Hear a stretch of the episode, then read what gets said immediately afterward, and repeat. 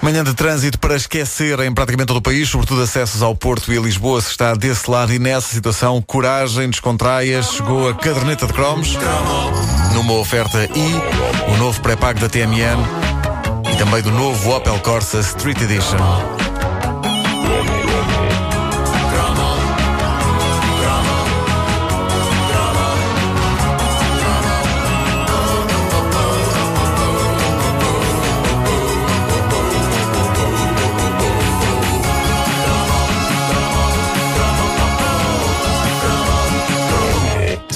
Série de televisão que me tirou o sono quando passou na RTP nos anos 80, foi esta.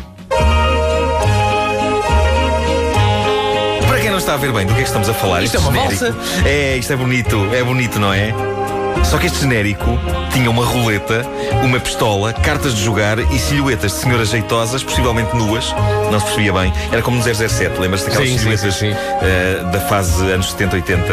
Eram umas silhuetas assim muito, muito bem desenhadas e, e a gente está nua, não está? Será? Vamos acreditar que sim. Maldito sejas, Bond. e assim, ele, ele tinha as todas, até as do genérico e tudo. Ah, mas hum, era com esta música e com a pistola e com as cartas de jogar e a roleta e as silhuetas das senhoras que se criava o ambiente dessa incrível série chamada Os Contos do Imprevisto.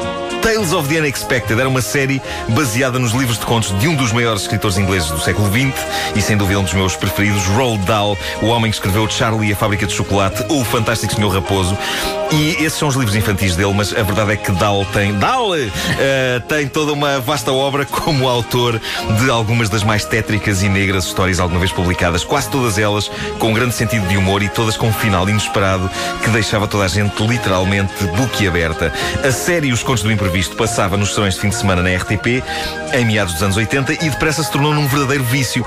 Todos adorávamos ser apanhados pelas reviravoltas finais daquelas histórias e sentíamos uns homenzinhos quando conseguíamos a proeza de adivinhar como aquilo ia acabar. Não tu que tu vias dar tacão nessa altura. Havia, havia, havia. Para Eh, mim, um, nessa fase. para mim, o twist foi quando Aramis afinal era uma mulher. Ah, mas no D'Artagnan. isso é- Exatamente, ser no D'Artagnan. Ele vai viver a lutar Caramba, o para choque foi. melhor o amanhã. O choque foi para todos nós, incluindo para Alexandre Dumas, Portanto, antes de hoje em dia, nós, o, deu uma nosso, volta no túmulo.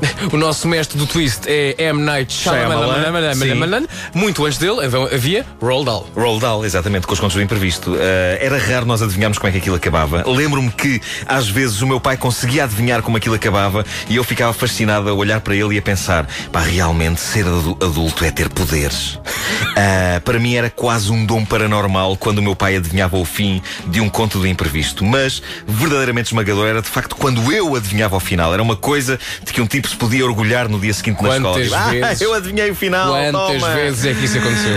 Vai, Mas acho que uma. Meia. Meia, talvez, meia, meia, mas eh, serviu para eu me sentir poderoso durante um breve período. Eh, mas a, a verdade é que, para além da eventual sensação de poder que a descoberta de um final pudesse proporcionar, os contos do imprevisto provocavam-me várias vezes valentes insónias e inquietação. Eh, para já, depois de eu ver um episódio dos contos do imprevisto, eu disse que as pessoas ficavam boquiabertas, eu ficava sempre cerca de 3 horas sem conseguir fechar a boca. Eh, o que dava jeito imediatamente a seguir, já que eu ia para a casa de banho lavar os dentes e era só meter a escova, mas complicava-me as primeiras horas de sono, já que por estar a dormir boquiaberto acordava várias vezes com a boca seca.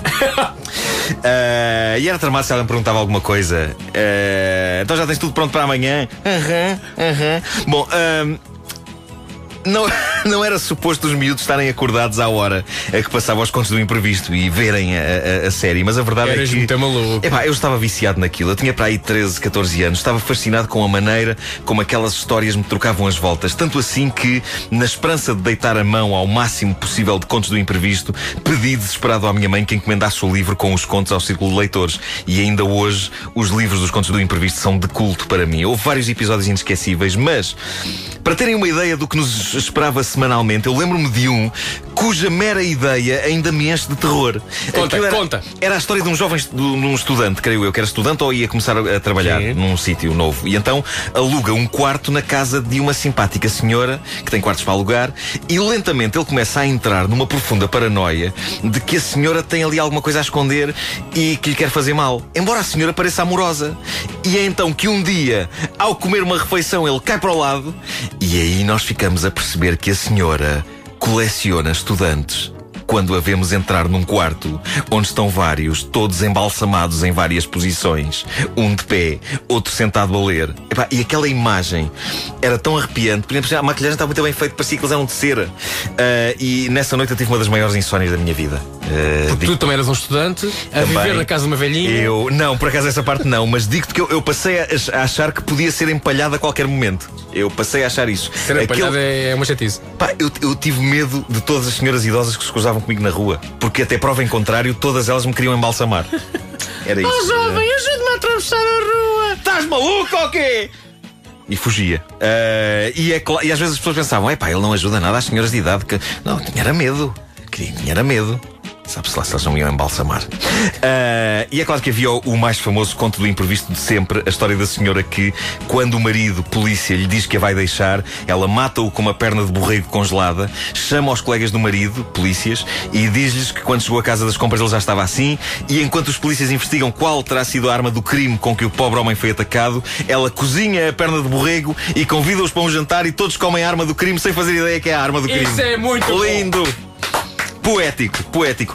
E havia também um que inquietava por duas razões. Primeiro, porque nele apareciam seios desnudados. Uhul! Okay? Não, não era todos os dias que se via na televisão, mas também por causa do conto em si, que era uma história sobre uma rapariga que tinha nas costas uma tatuagem valiosíssima. Tatuagem essa que no fim do episódio acaba exposta numa galeria, num quadro, com moldura e sem a rapariga aquilo era puxadote. Era puxadote. Eu no dia seguinte tinha de ver todos os tempos dos mais novos e brinca-brincantes que conseguia para desintoxicar, não é? Para quebrar claro, um bocado claro. a coisa e voltar a acreditar que o mundo era um lugar bonito e fofinho. Mas na semana seguinte estava lá caído outra vez. De, de quem é esta caneta que está aqui à minha frente? Oh diabo, mas isto não é uma caneta, isto é uma cobra! Ah! Desculpem, estava a tentar arranjar um final imprevisto para este cromo. Que era uma uh, caneta? Uh, sim. Afinal, não era uma cobra. Sim, mas quando eu vi esse grito infinito, pensei, não vale a pena. Vidas. A caderneta de cromos é uma oferta e o novo pré-pago da TMN e novo Opel Corsa Street Edition. Bom dia, está a ouvir a rádio comercial. Faltam 5 minutos para as 10.